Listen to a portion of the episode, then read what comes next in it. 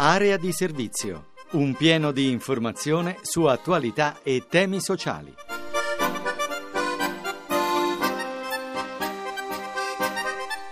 Una buona giornata da Camilla Francisci, a voi che siete all'ascolto di Area di Servizio, che vi ricordiamo è lo spazio dedicato alle tematiche sociali, occupazione, disabilità, immigrazione. Apriamo il programma con Francesco Ventimiglia che cura i temi dell'occupazione e del lavoro.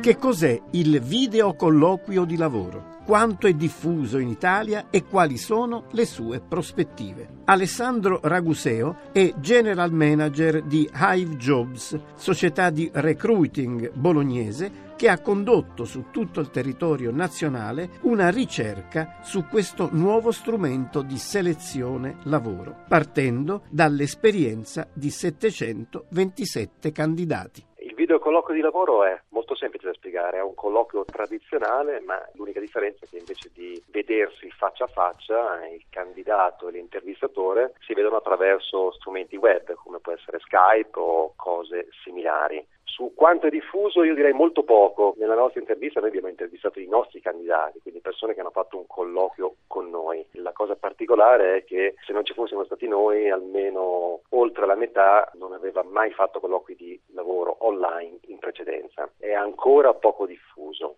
Beh, i vantaggi sono eh, legati soprattutto alla praticità. In questo settore l'intervistatore, quindi il selezionatore, e il candidato lavorano entrambi nello stesso fascia oraria, dalle 9 alle 18 normalmente ed è molto difficile incontrarsi, quindi il candidato quando deve sostenere un colloquio di lavoro deve industriarsi, deve prendere permessi di lavoro, prendere una metropolitana, la macchina, insomma è molto complesso. Farlo online vuol dire ridurre enormemente questi tempi, il tempo sostanzialmente.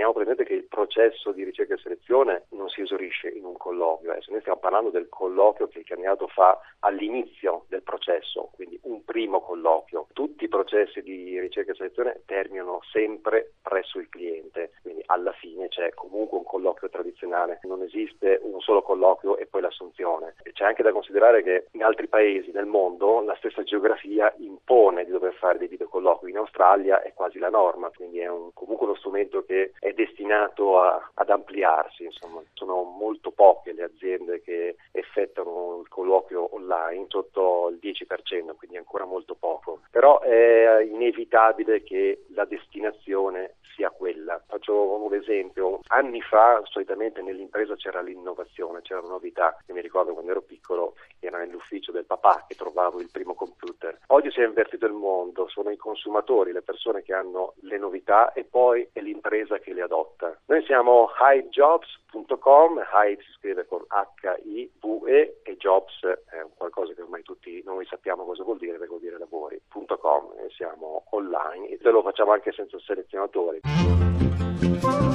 Passiamo ora alle prime offerte di questa settimana. Le altre andranno in onda domani alle 6.30.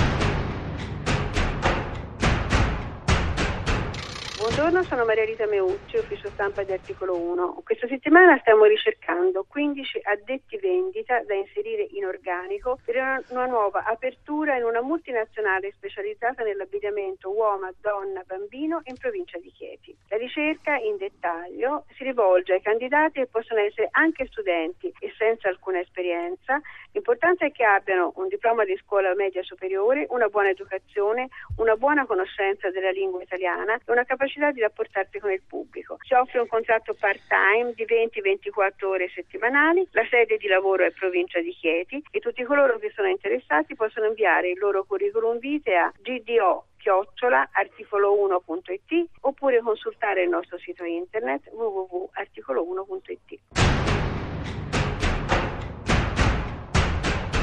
22 figure professionali innovative per riqualificare le città metropolitane e aiutare le amministrazioni pubbliche nel segno della sostenibilità urbana. Li propone l'ISFOL sulla base di specifici studi condotti a Roma, Milano, Napoli, Berlino e Parigi. Quali sono dunque questi profili e quali reali opportunità di lavoro possono avere nel prossimo futuro? Gli ambiti sembrano essere diversi, dalla pianificazione urbanistico-territoriale al verde pubblico, dal recupero delle aree dismesse al restauro ambientale, dalla prevenzione e gestione del rischio idrogeologico alla valorizzazione economico-ambientale del patrimonio pubblico fino alla progettazione sostenibile del sistema residenziale e degli spazi pubblici. Nuove attività che avranno sempre più rilevanza nel prossimo futuro, con figure specializzate, quali il gestore sociale o il progettista della mobilità ciclistica,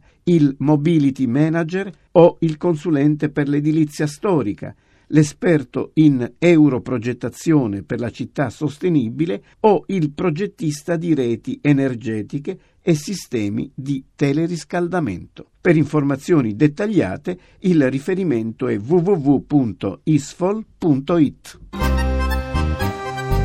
Italia ogni anno sono 60.000 le vittime di morte cardiaca improvvisa e molti, circa un migliaio, sono giovani sotto i 35 anni o anche sportivi. La prevenzione può fare la differenza, per questo la Fondazione Per il tuo cuore Onlus dell'Associazione Nazionale Medici Cardiologi Ospedalieri sta promuovendo Al cuore non si comanda, la settimana di informazione, sensibilizzazione e raccolta fondi sulle malattie cardiovascolari e l'arresto cardiaco nei giovani e negli sportivi. Ancora per tutta la giornata di oggi e di domani sarà possibile fare la propria donazione al numero unico 45 595. Un euro con un sms da cellulare oppure 2 o 5 euro con una chiamata da rete fissa. Il ricavato andrà a progetti di ricerca, a corsi di formazione in rianimazione cardiopolmonare per studenti e squadre di calcio dilettantistiche e servirà per l'acquisto di almeno 60 defibrillatori da distribuire a squadre calcistiche giovanili.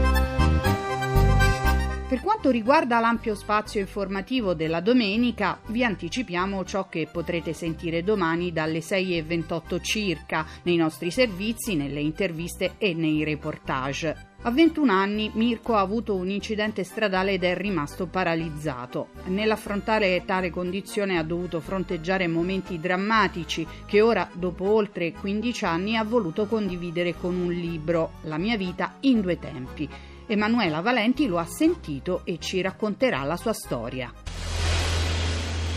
Casal Serrugo, poco più di 5.500 abitanti, nella provincia di Padova.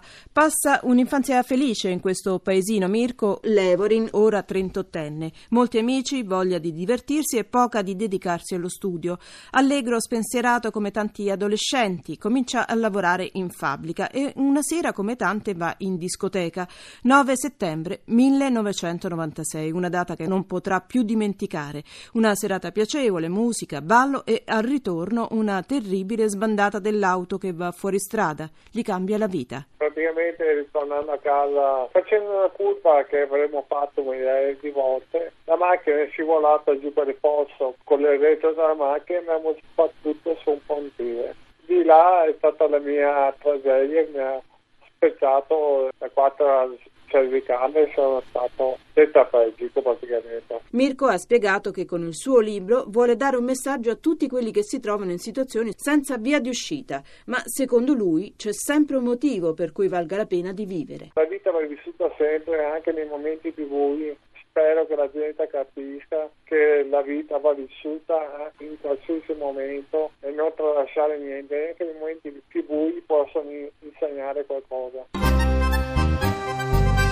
Domenica vi parleremo della sindrome di Asperger, un disturbo generalizzato dello sviluppo legato all'autismo. Le persone affette da Asperger, pur non avendo problemi nella comunicazione verbale, fanno fatica a gestire le relazioni sociali e non sono in grado di esprimere o cogliere gli stati emotivi. L'ASA, l'associazione Sindrome Asperger, organizza per loro dei fine settimana specifici. Ne abbiamo parlato con la presidente di ASA, Milena Polidoro. Europa.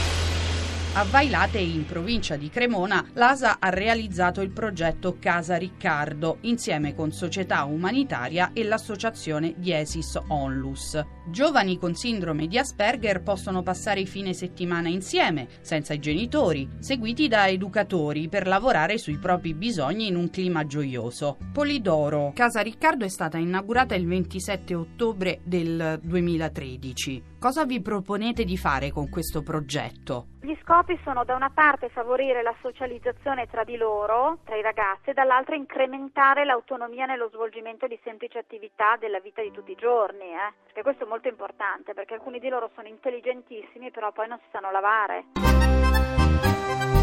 Dopo l'apertura del servizio civile anche agli stranieri, quasi 400 ragazzi e ragazze hanno superato le selezioni e ciò è stato possibile grazie al ricorso fatto da quattro di loro e vinto dalle associazioni per la tutela legale che li sostenevano. Nel nostro approfondimento Daniele Morgera ci racconterà quali sono le speranze e le aspirazioni dei nuovi italiani, mentre Emanuela Valenti ripercorrerà le varie tappe giuridiche che hanno permesso ai giovani stranieri di dedicarsi al servizio civile.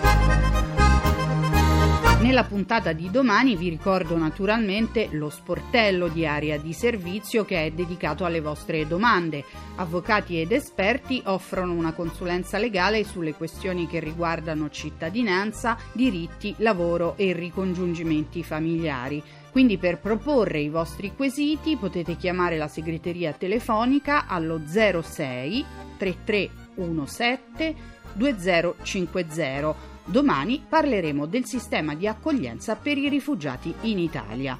Area di servizio del sabato termina qui. Vi ricordo l'appuntamento per domani, verso le 6.28, per parlare ancora di lavoro, disabilità ed immigrazione. Da Camilla Francisci, un buon fine settimana a tutti voi.